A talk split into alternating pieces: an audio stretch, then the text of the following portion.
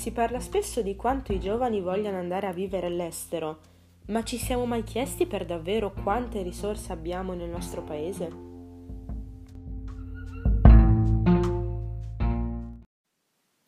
Partiamo dunque da una delle città più famose d'Italia, Roma ovviamente, come non nominarla.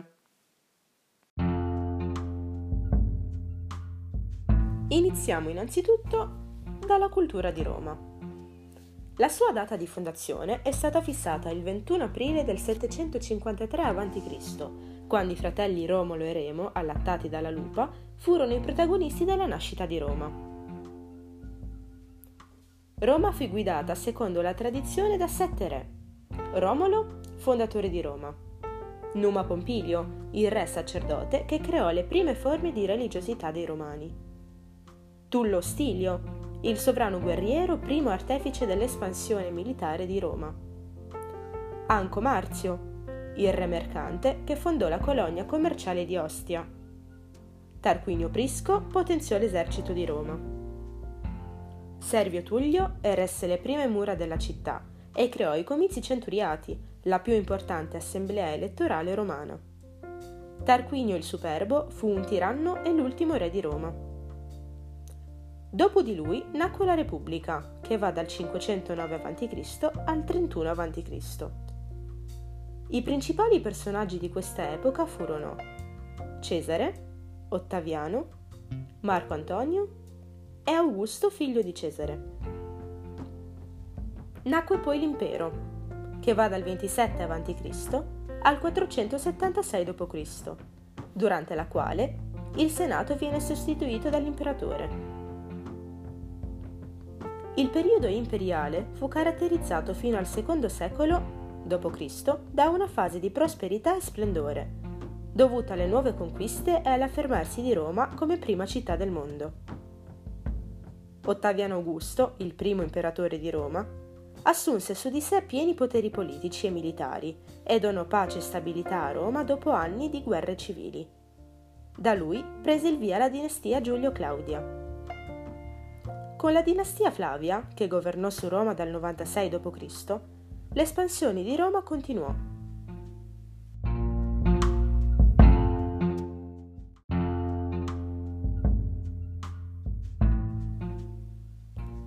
L'impero raggiunse il massimo della grandezza tra il 98 e il 117 d.C., con l'imperatore Traiano, comprendendo un'area che da ovest a est andava dalla Spagna all'Asia Minore e da nord a sud dall'attuale Inghilterra a tutta l'Africa del Nord. Sotto la dinastia degli Antonini, che guidò Roma tra il 117 e il 192 d.C., si ebbe un periodo di pace e prosperità, anche se aumentò la pressione dei barbari ai confini. Dal III secolo l'impero entrò in crisi. Con la tetrarchia dovuta da Diocleziano tra il 284 e il 305 d.C., cominciò la divisione dell'impero e Roma perse il suo ruolo di capitale. Teodosio I divise l'impero in una parte occidentale e in una orientale. Nel 476 d.C., il re barbaro Odoacre depose l'imperatore Romolo Augustolo e pose fine all'impero romano d'Occidente. Dopo la fine dell'impero iniziò il Medioevo e con la sua fine ebbe luogo l'età moderna, che stiamo tuttora vivendo.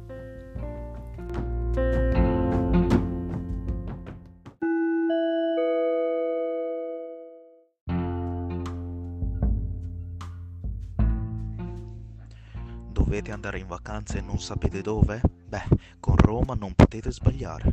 Ecco che vi elenco alcuni dei monumenti e punti di interesse di Roma. Se si va a Roma, di sicuro non può mancare il Colosseo, una delle sette meraviglie del mondo, il maggior punto d'attrazione turistico di Roma, con quasi 2000 anni di antichità. Il Foro Romano. Il Foro Romano era la zona in cui si svolgeva la vita pubblica e religiosa dell'antica Roma. Abbiamo la Fontana di Trevi, la Fontana di Trevi è la fontana più famosa di Roma, le cui origini risalgono al 19 a.C. Subito dopo abbiamo i Musei Vaticani. sono il polo museale della Città del Vaticano in Roma, fondati da Papa Giulio II. Occupano gran parte del vasto cortile del Belvedere e sono una delle raccolte d'arte più grandi del mondo. E dato che ho citato i musei vaticani, per chi può essere interessato, abbiamo un museo, abbiamo un hotel, scusate, niente male, di nome Relas Vatican Viuva, con un costo di 72 euro a notte, che si trova proprio a due passi dai musei vaticani e a tre minuti dalla Basilica di San Pietro. E dato che ho citato la Basilica di San Pietro, è una basilica cattolica della città del Vaticano, simbolo dello Stato del Vaticano, cui fa da coronamento la monumentale piazza San Pietro. Infine abbiamo la Cappella Sistina. La Cappella Sistina è una delle cappelle del palazzo della città del Vaticano, dove si trova la residenza ufficiale del Papa. E questo è tutto. Per chi ne vuole sapere di più sulle attrazioni di Roma, potete visitare il sito scopriroma.com. Va bene gente, ringrazio tutti coloro che mi hanno ascoltato e vi auguro una bella giornata. Ciao ciao!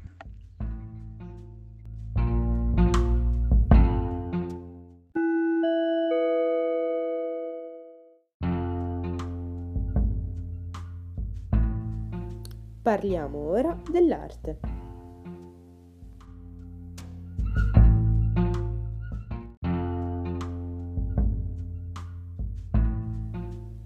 Per arte romana si intende l'arte della civiltà di Roma dalla fondazione alla caduta dell'impero d'Occidente, sia nella città che nel resto d'Italia. Le opere che si trovano a Roma sono considerate bottini di guerra e rappresentano l'arte dell'importanza e di conquista. Le prime forme artistiche che presentano caratteristiche di originalità e che possono essere considerate romane risalgono al periodo repubblicano e sono soprattutto opere di architettura ed ingegneria finalizzate a un'utilità pubblica.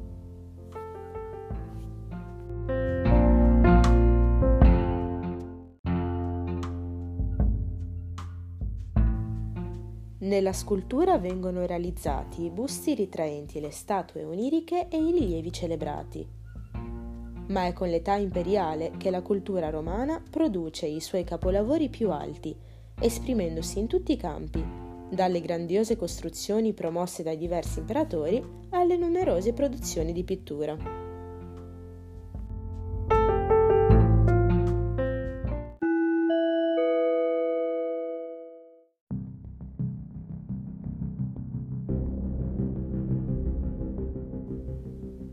Ma oltre a parlare delle sue meraviglie, in questo podcast vi spiegheremo anche quali sono i punti critici della città.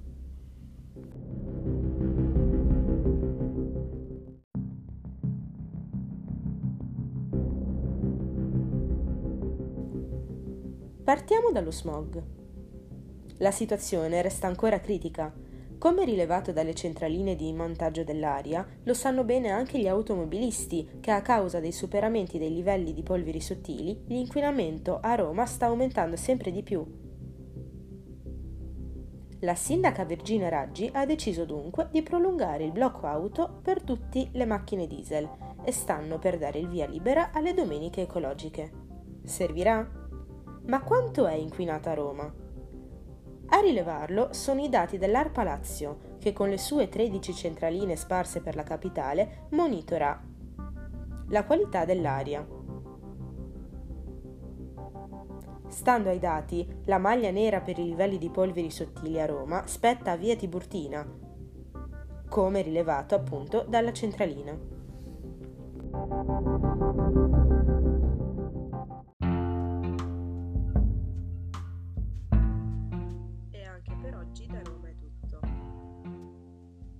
Una città davvero che merita molto.